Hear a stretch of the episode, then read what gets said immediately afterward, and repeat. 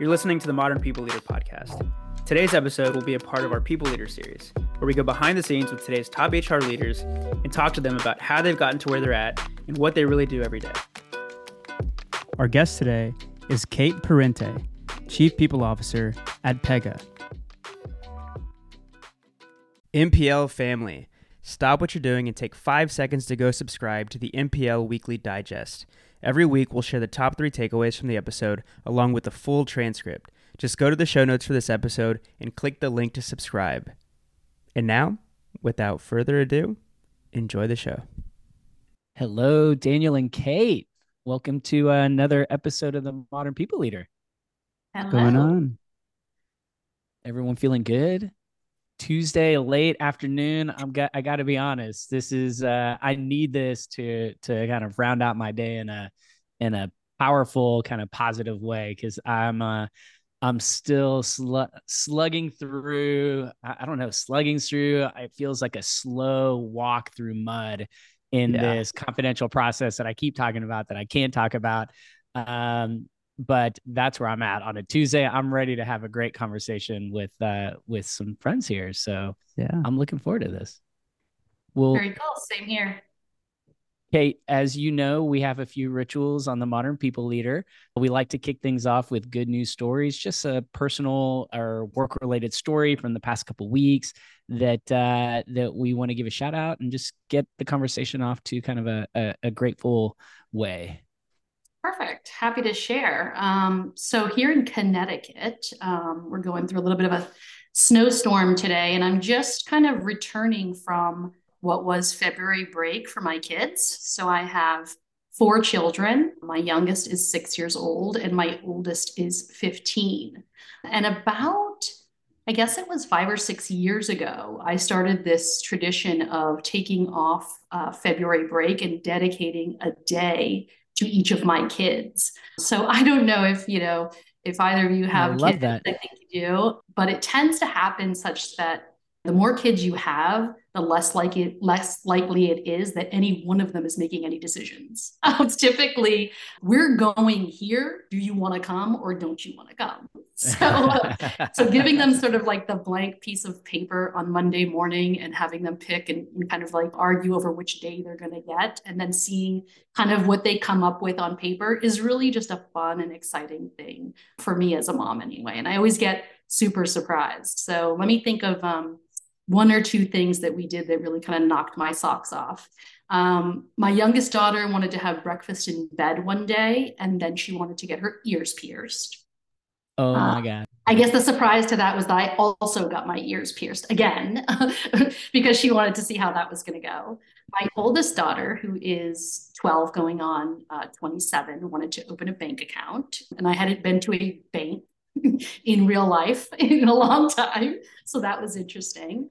Um, my youngest son, who is nine years old, wanted to see a Broadway show. And so that was very exciting. We went to see Aladdin. Oh And my then uh, my oldest son, who is the simplest of them all, 15 years old, he wanted to go to the mall and he wanted to have lunch at a place called Salsa Fresca. Mm. That's like a just like a burrito, like a taco place. Exactly. that. It's like, That's you know, my style. Chipotle. I'm getting flashbacks to to growing up with with two brothers and never being able to like reach consensus on what we wanted to do. And it was always so frustrating when my little brother, my older brother got to pick. I mean, I was the middle child, so it felt like I never got my way. But you're right. It was like, all right, I guess I'm either going with them and having to eat whatever it is they want to eat, or I'm staying home by myself. So I think that's super cool that that you dedicated a day to each of your kids. My good news, my good news is that I have the weather has been absolutely phenomenal in Austin. And I think I've gone for bike rides like three out of the last four days. And nothing like crazy road like cycling, but for me, any chance I, I I got an Apple Watch for Christmas and I've just been obsessed with this thing and like making sure I get my exercise time in.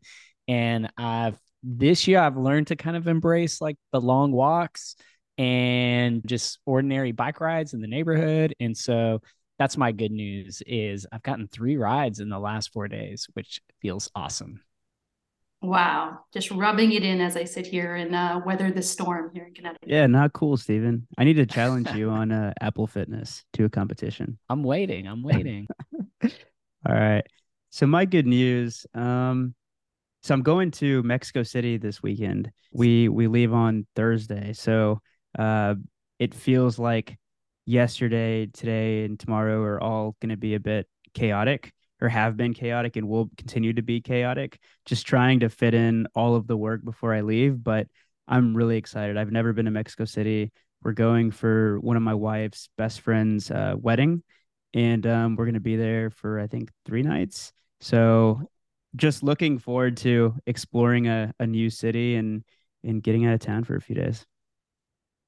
And have Very you been nice. to have you been to Mexico City before, Daniel? No, I haven't. No. Oh Yeah, it's my first wow. Yeah. It is completely amazing, completely overwhelming. And having, I think you're probably like me. I had been to like Cancun and like the the usual kind of beach spots, Yeah. and going to Mexico City, which is one of the largest cities in the world. It's just the culture behind it and the history with the Aztec stuff. It's just I I love it. Um, some people think it's a little too chaotic and crazy, but I think it's pretty amazing. So Yeah. no, I'm you're gonna have a lot of to it. fun. Well, Kate, we we want to hear all about your story. You know, we I call this the Brene Brown cre- question. Like, tell us your story. Like, tell us what you've gone through and what what it took to to to get to where you are today, being the chief people officer at Pega. Um, you know, tell us a little bit about what that journey looked like for you. Sure, Stephen, you may you may regret asking me that question because I feel like I like to always start like way, way back. Um, Thank Um, you, thank and- you. No, we want to go. We want to go I- all the way back.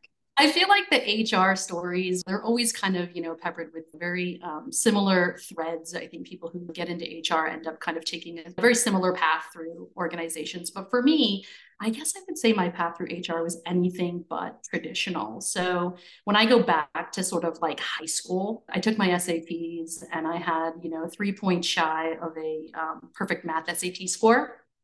And I'm sorry, 10 points shy. I don't think three is possible. 10 points shy of a perfect math SAT score. And my dad was actually an engineer. And so when I went on to college, it was sort of like a no brainer for me to study computer science. And back then, not a lot of girls were signing up for computer science. So I didn't really know what it was, but I was willing to give it a shot. And after my first year studying comp sci, and I, I did really like it, I liked solving problems, I liked coding. Um, I got an internship and I got an internship at a technology company in Cambridge, Massachusetts. And I was basically QAing encryption technology, which later became a very big thing. But it was at the end of my summer internship that the head of HR approached me. And she said, So you seem really approachable. Can you give me some feedback about the intern program? And I said, Yes, I'm dying for someone to ask me that. I said, The highlight of my summer was the bowling event. And she was like, What? she thought like we did some like, you know, kind of hackathon at the bowling alley. But I was like, No, no, no, no. The bowling event was exciting for me because I actually got to talk to people and understand what they do at this company. And it was not just me and my binder. And I remember her saying to me, What are you interested in doing now that you've learned kind of about what different people at our company do? And I said, I'm not sure what I what I'm going to do or what I want to do, but I do know that I do not want to be. And she had said, she had said, you know what? You should come back and you should intern in HR next summer because there's no really better place to be in an organization to get to know kind of behind the scenes what everyone else is doing. And it kind of became history from there. I did come back the next summer and I did intern in HR. And I guess what I would say about sort of my path and my journey as an HR person is that it was pretty nerdy. Like coming from like a comp sci background, even though I didn't kind of finish that out in college, I always had that sort of like frame of mind. And so I was always that HR person who was like building databases to collect information. You know, my first job out of college was at Goldman Sachs, and it was in a very niche group focused on equity plan design. And I don't think in the in the field of HR it gets any more nerdy than that. But from there, I really kind of forged my path through really the back end of HR. So, you know, not talking to people, not partnering with people, kind of hiding from that part of things. And it took me probably a good 15 or 16 years to have a conversation with you know the then ceo of the company that i was working for who said you really are the person to take this sort of business partner model forward for us and i remember having this conversation with him and saying no way. I am not going to be dealing with people. Anytime people are dealing with me like i'm the comp person i'm the benefits person. You know people are usually angry or frustrated. That's not for me. And he said what are you talking about? You work with tony and you work with chris and you work with so and so. And I said, Yeah, but those are just my friends. And he's like, The heads of sales and trading are your friends? I was like, Yeah, they are. and, and, I remember literally this light bulb going off, just thinking, you know, oh wait, is that what is that what being an HR business partner is? And like I said, that wasn't that wasn't that long ago, but it was a big, a big dive for me, a big chance that I took. Um, and what brought me to Pega? Actually, what's interesting about about that is that you know Pega is very much a technology company. We are, you know, kind of, you know, the, best of the best in terms of engineers. We are providing the best technology product out there to our clients. And our CEO was a big nerd. So, uh, me coming up the sort of HR track in the nerdy way almost set me up perfectly for, for this introduction. And in fact, my introduction to Pega was pretty untraditional in the sense that I wasn't looking for a job. They really weren't looking for me. Our paths just kind of crossed pretty organically. I think I said something to someone who knew our CEO and they said, Hey, do, do you know Alan Trefler? You just said something that he says all the time. And it was something about like running HR like a business. And that's how we met.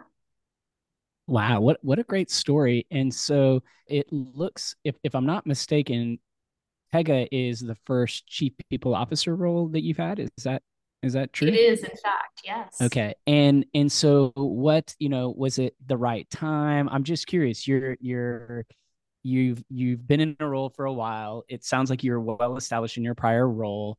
You're connected to the CEO, you're getting stretched in in various ways, you're being asked to do things.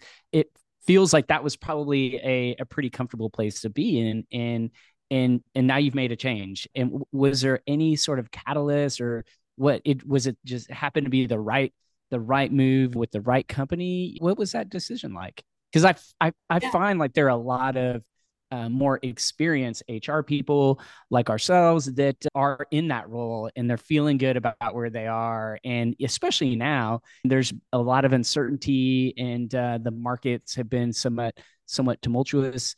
Uh, and so, for those that are out there struggling to make a decision with where they're at, like you know, do you mind just sharing what was going on with you when you made that decision to uh, to to take the leap to to become a chief people officer? Absolutely. So I am, without a doubt, a product of the Great Resignation. Uh, or what people then called the great reshuffle certainly not the great regret but i went i was working at a company for you know five or six years certainly through the pandemic as sort of the head of HR for a technology division. So it was about 7,000 of their 10,000 employees. When I had this call from somebody, actually, this person was asking me for a reference for a friend of mine for a chief people officer role. And this is the same group of people who were looking for the next chief people officer at Pega. And I remember that conversation and really just kind of sharing a little bit about myself and a little bit about the person that I was giving a reference for, what I admired most about that person, what kind of drives me to work in HR. And essentially, I spent five, six years um, building out that sort of partnership model at a company that had been, for all intents and purposes, sort of like a 40 year old startup. And so, having kind of spent a greater part of five years building that and working with people and, and, going through change, hearing about the story of Pega, who this year we are turning 40 years old, and hearing about sort of some of the things that they were struggling with, and hearing about being fascinated by uh, the deep, rich history that exists at this company, got me really thinking. And I, I think, you know, that just feeling that you just described to me that others in HR have, I certainly had that feeling, right? I was thinking, hey, I'm doing this job, I'm working in, in fintech, this works for me. I've been been home for some number of, of, of months now with the pandemic. You know, why make a change? And I have to tell you, it was probably in my first two or three weeks in the role at Pega that I had a conversation with somebody who was not at Pega and not at my previous employer. And they said, Hey, how's it going? And I said, Listen, this is what sums it up. I worked at my previous employer for six years and I did a lot of a lot of cool things. And I spoke at one company meeting one company meeting in six years. I've been at Pega for three weeks and I had spoken at two company meetings. And so just kind of being in a place where I knew that I could like touch people more than like the five or the 10 or the 20 people that I work with every day, but really having like an opportunity to, to like touch people more broadly and get the feedback that people learned from me or appreciated the way that I was talking just made me feel I had made the right choice and that I could do it. I love that story. And so when you when you run into a friend you haven't seen in a while and you're giving them the quick update and they ask, "Oh, Pega, what what does Pega do? Like what what's your what's your elevator pitch response to to that?" So funny. Um, well, I've actually honed my elevator pitch because my son, who's 15, um, had like a eighth grade career day. And so I had to kind of like go in there and spend like a good 45 minutes talking to these kids about, you know, HR, what's HR. And then my six year old. Awesome. Do, do you think they got it? Do you think they walked away? Oh, totally. I mean, like, you know, my six year old gets it now, right? She's like, oh, my it. mommy, she helps people do their job better. And when I, when we talk about, well said, when we talk about Pega, you know, I always say Pega is, you know, a company that works with really, really big companies who have a lot of customers. And we help them make their customers um, experience better so, like if you think about an Amazon and the way that Amazon kind of tells you what you might be interested in, we build the technology that helps Amazon in order to tell you what those products that you might be interested in.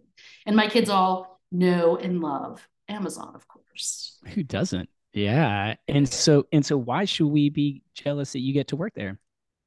in my entire career, this is probably going to sound a little bit cheesy or cliche, but I've found like pockets of people pockets of people that would call my people, right? Like friends, you know, people you could kind of like complain with, you know, um, any any number of things, right? You go have a drink with after work, whatever it might be. And I I feel like I've never quite felt that the immediate team that I had in any of the roles I've had was really a collective group of people that I would call my people. And the one thing about the leadership team at Pega, you know, I thought at first, geez, I'm going to be kind of the head of a function on the executive leadership team, no one's going to want to talk to me. No one's going to want to be my friend. This is going to be a lonely job. But it turns out that I found my people. There are a number of folks on our executive leadership team. I described to you already our CEO, Alan Trefler, who's a big nerd, um, just like me, and the other folks on our leadership team. You know, you might pull up our company website and be like, whoa, like, what? You're in a sea of white guys. But what I would tell you is that our leadership team is pretty dynamic, pretty interesting, very fun, um, and we genuinely enjoy each other. So that's pretty special. I mean, I think if anyone here has had a job, right, you know that that's not always an automatic.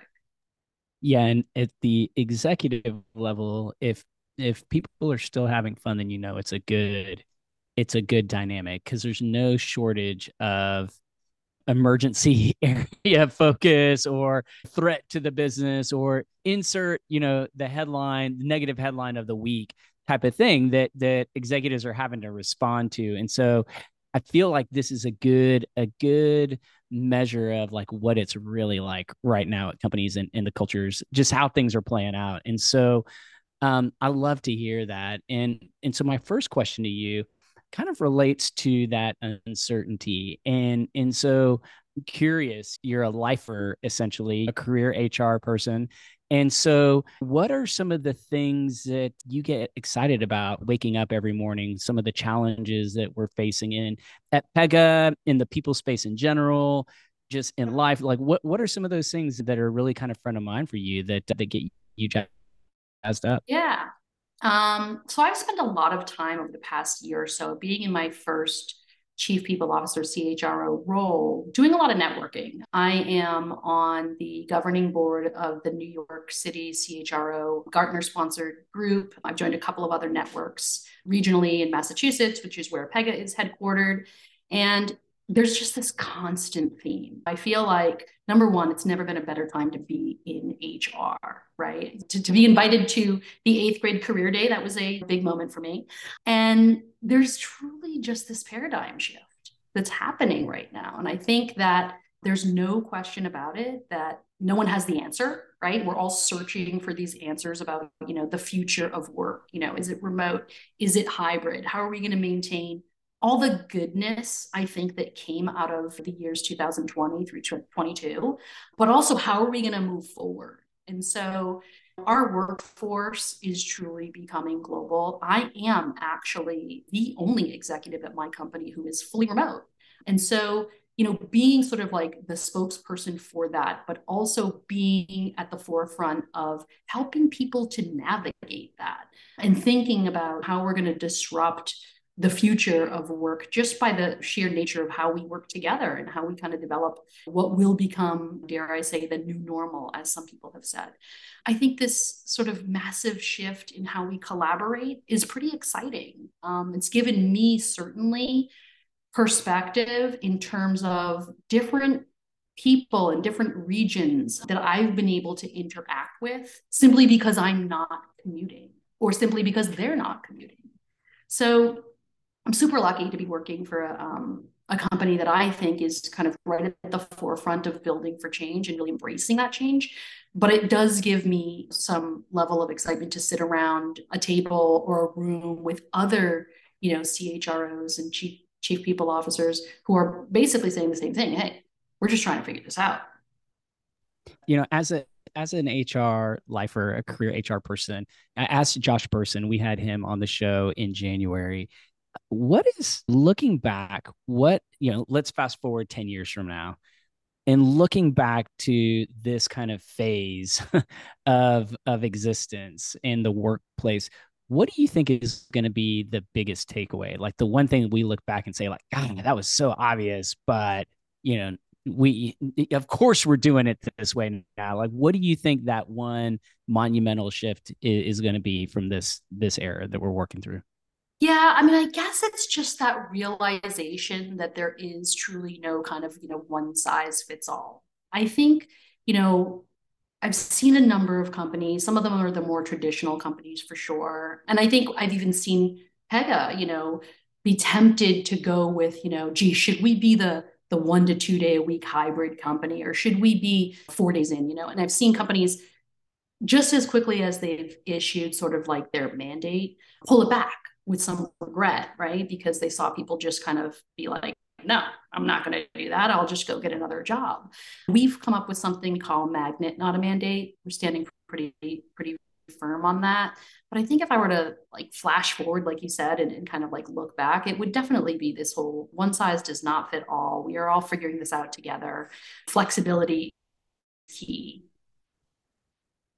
Yeah, and that's something that we're hearing quite a bit on the show and uh, to your point that nobody really has this figured out, one of the main reasons that we started this podcast was that so we could provide a platform where people could talk about some of the experiments they're running while they're trying to figure this out. You know, like we started this podcast two years ago, and uh, we had a feeling that there was going to be, we, we had a feeling that that history was going to be made and there was going to be a lot of changes, but I don't think we really anticipated how much change actually has happened. So I, as you said, it's really exciting. I, I still remember ha- having the the light bulb moment. I was I was three months into a new role at Udacity, working for the enterprise marketing team, and COVID hit.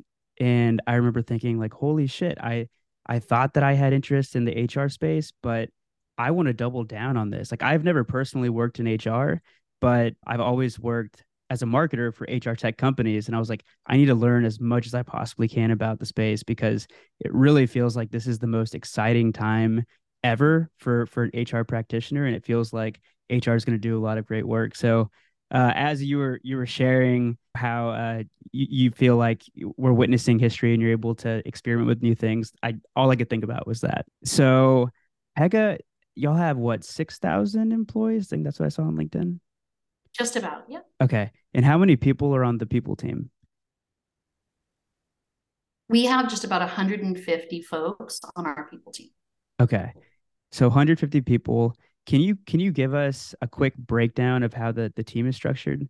This is something that we're we're finding our listeners really enjoy hearing because like you say there's no one size fits all approach. So I think they like to hear what what different how different companies are structuring their people team and you know maybe y'all are doing something that that that our listeners can maybe steal something from and and adopt for themselves. Yeah absolutely. So we have a couple of different unique naming conventions at pega. We have our hr business partners are actually called talent advisory partners and we have a number of folks organized in those verticals. So we have talent advisory for our go to market functions, talent advisory for our corporate functions, and talent advisory partners for our technology group. One of the things that I've done, I guess, in the past years really kind of bring together all of our talent attraction professionals. So we had sort of a number of folks who were going out to the market and and and recruiting kind of spread out within the functions. And we've really brought them all together under one global leader. I would say another interesting thing about this, the way we've structured the people team is that we've got sort of our people ops, our comp, all of our sort of, you know, benefits and COE work um, umbrellaed together under what we call people services. And obviously, with the exciting chatbot features and all the AI that's coming out, that's certainly at the forefront of things that we're thinking about. So we're pretty heavily invested there in actually some technologists who are doing that work. We are also very much in tune with our culture and values. And so, one of my direct reports, who is based out of the UK, leads all of our employer brand and employee experience. This is a new role for me right? I came from a sort of fintech background. Financial services companies tend to be a little bit more traditional. You know, sure, we talked about employee value proposition, we talked about cultures and culture and values, but it was kind of always like, yeah, do that off the side of your desk, right? In addition to your job. So truly having someone and a team, we actually have a pretty awesome team. One of our folks is down in Texas, um, spread out all over the world, focused on employee experience and the employee value proposition.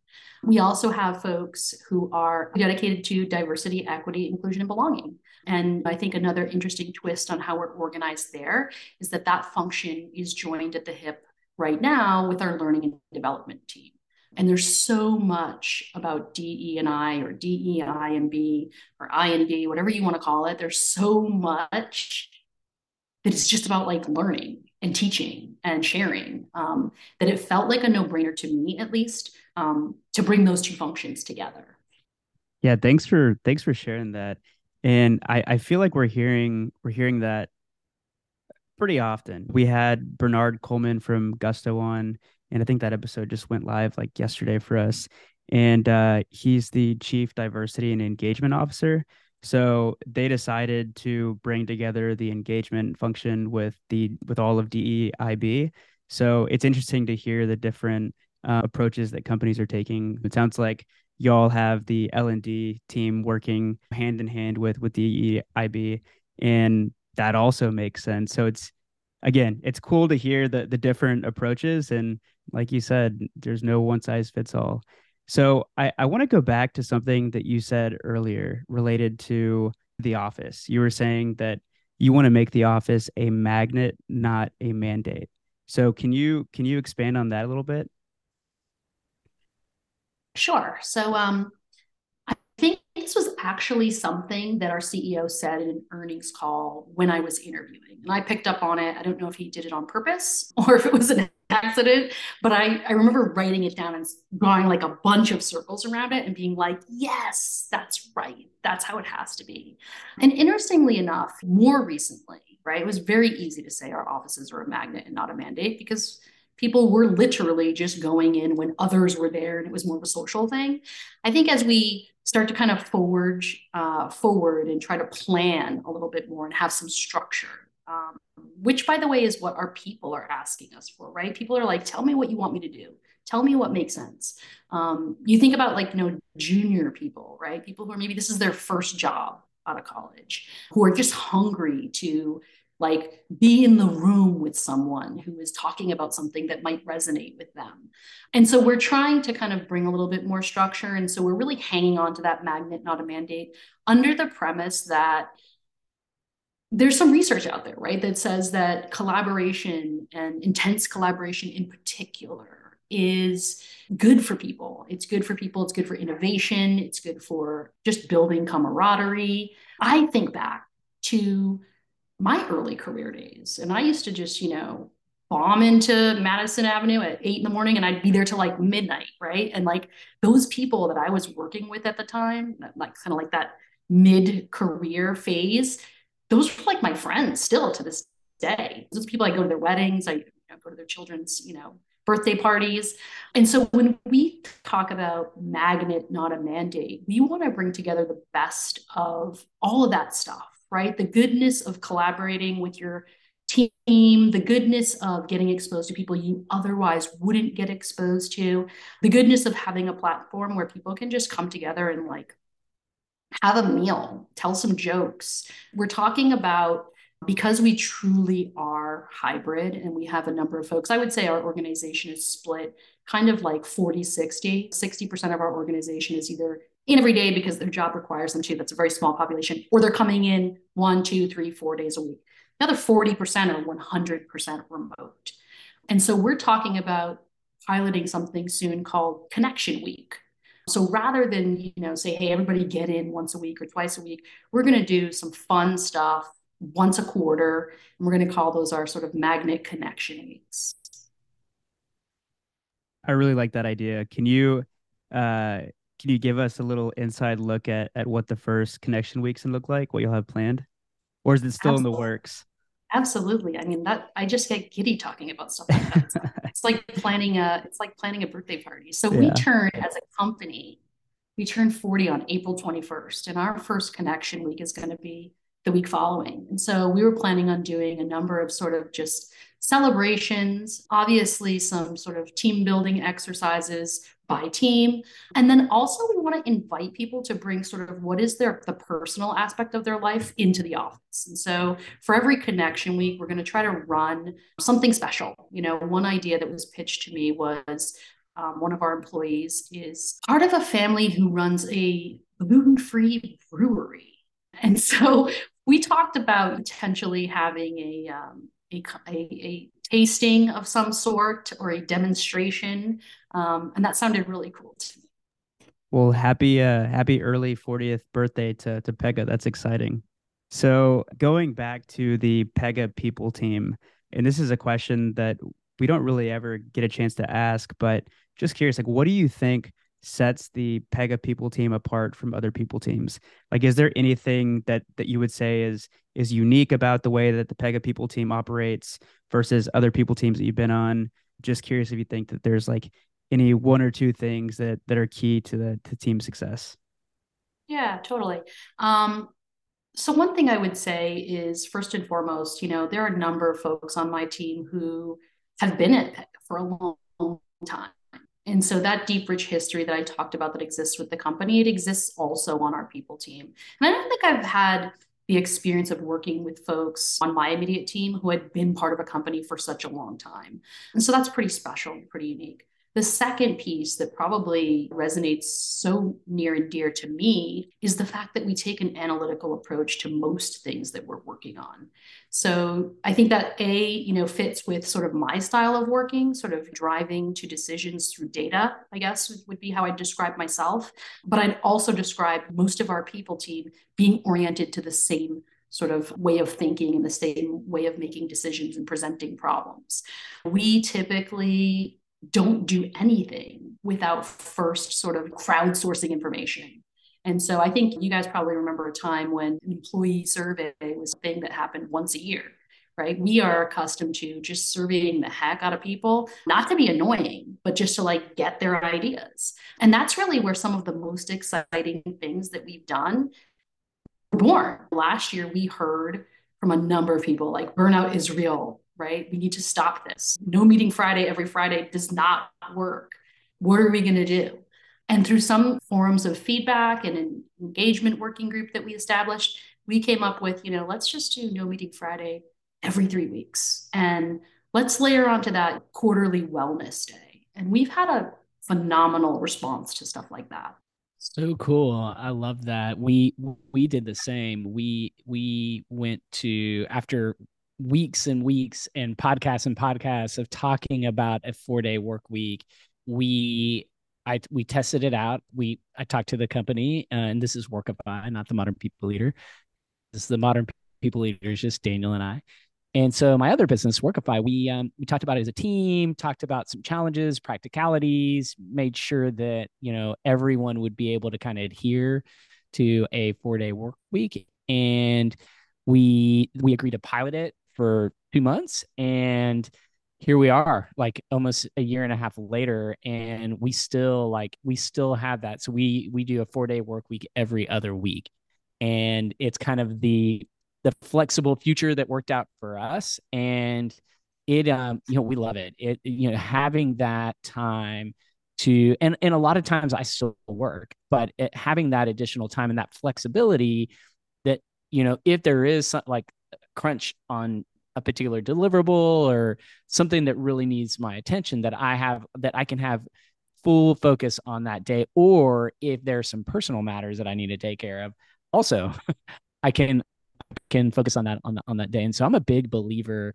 in data driving the decisions you're making for for your people and so i love to hear that you guys have what what i would call like a modern employee listening program i think that is so vital and still to this day companies that say they have an employee listening program but they're only doing an annual engagement survey or they're doing kind of haphazard pulse surveys and and calling that employee listening and so um, like you, I think the hallmarks of a listening program are getting the ability channels to get employee feedback and data that are going to drive decisions that you make going forward. And so love all of that. My one of the things that I read in preparing for this conversation was a a blog and I be, I believe it was from you being 6 months into your job and it was a an article that essentially described a conversation between you and CEO Alan about your your your rhythms that you have in place.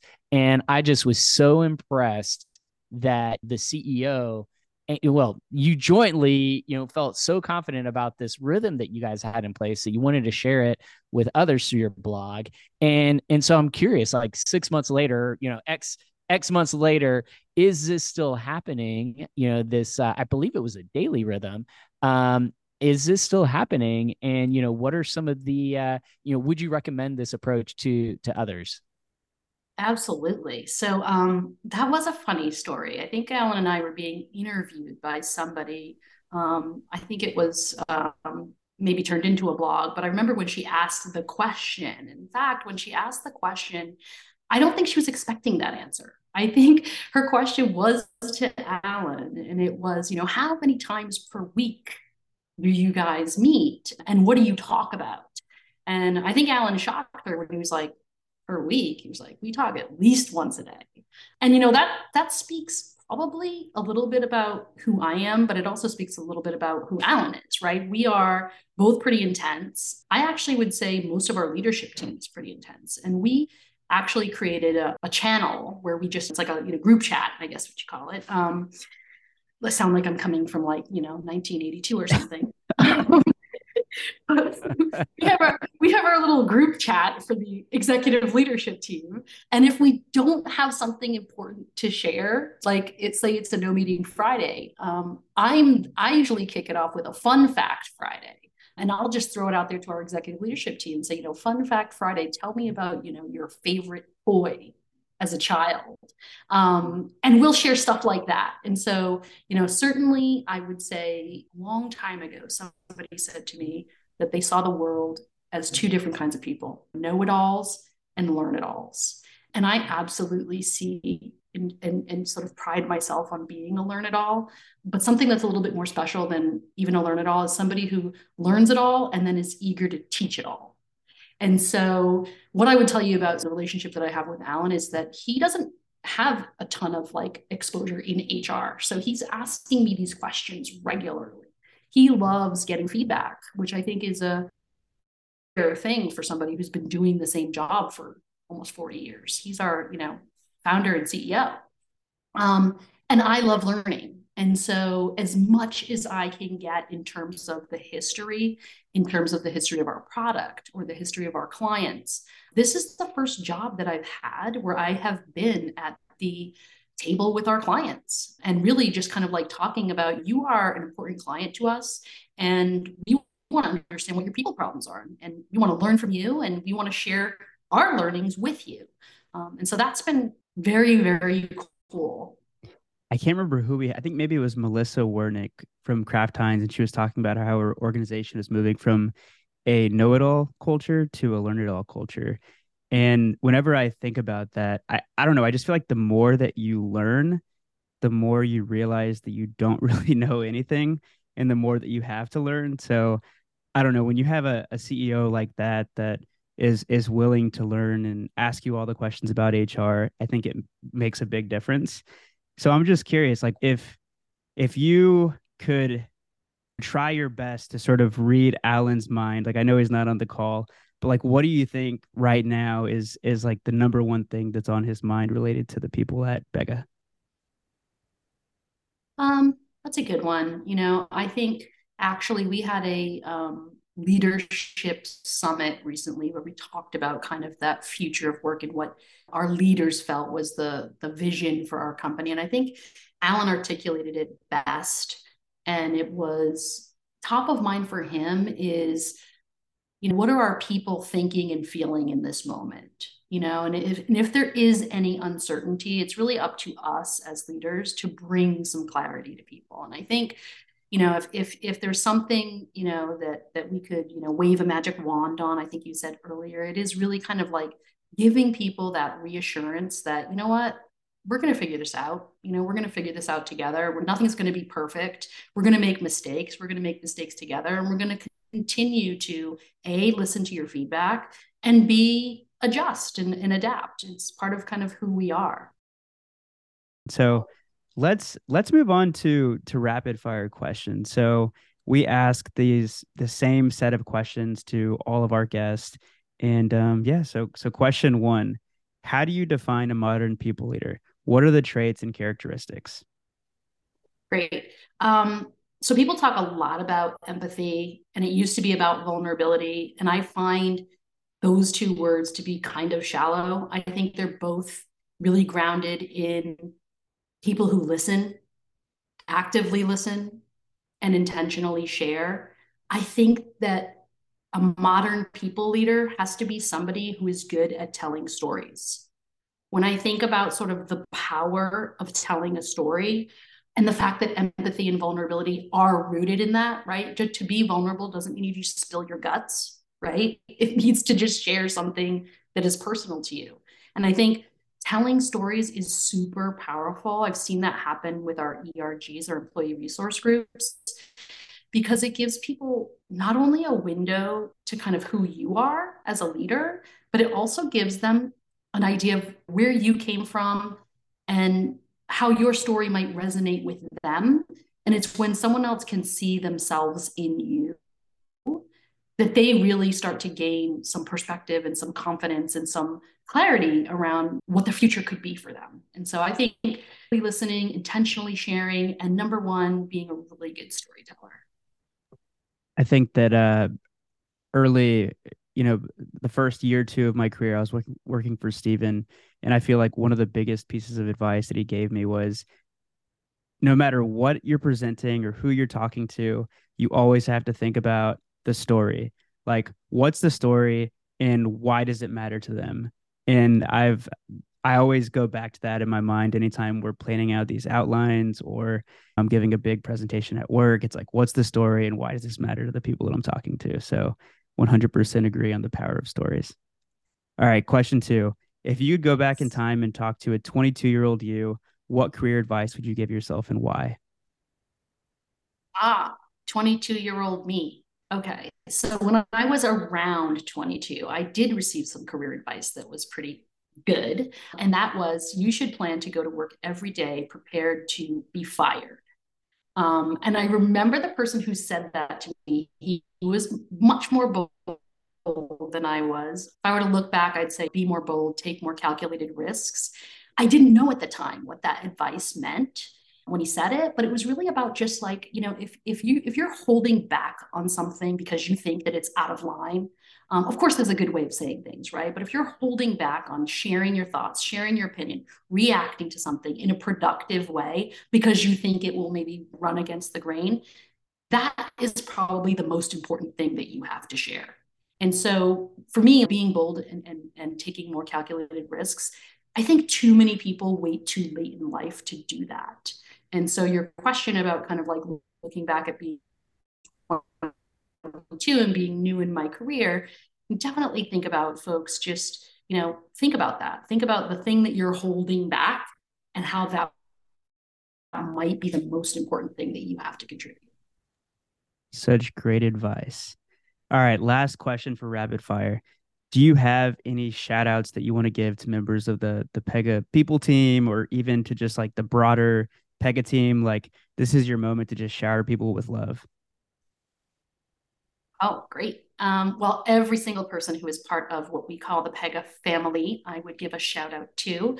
Um, but in particular, because it is um, Women's History Month, I would say to all of the women at Pega, you are seen, you are valued, um, and I am just so proud of the work that we have done together and the work that we're going to continue to do together. Shout out to all the Pega women. Yes, doing all all the great work. love it, love it. And so a couple of rituals. Um, and you know, next is the you know if there's one or two or three amazing minds in in the people space in the HR space that you think their voice absolutely needs to be heard a, a spotlight needs to be casted on the, the great things this person has to share who would that one or two people be that you would want to recommend to have on the modern people leader I did have a chance to network with some folks um, last week in New York, and a couple of people did cross my mind.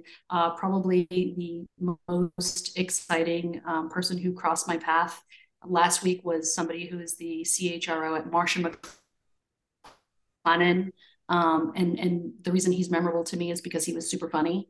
Um, I would say, you know, it. keep doing what you're doing in terms of, um, in terms of, um, just you know running this podcast is super awesome and inspiring to me just listening to some of your your previous ones excellent. Well thank thanks for the feedback and we we will definitely continue doing this. And so that gets us to our last tradition. We call it one word close. It can be a word or phrase from the episode that uh, that we want to leave uh, leave the show with or just kind of wrap things up in a nice way.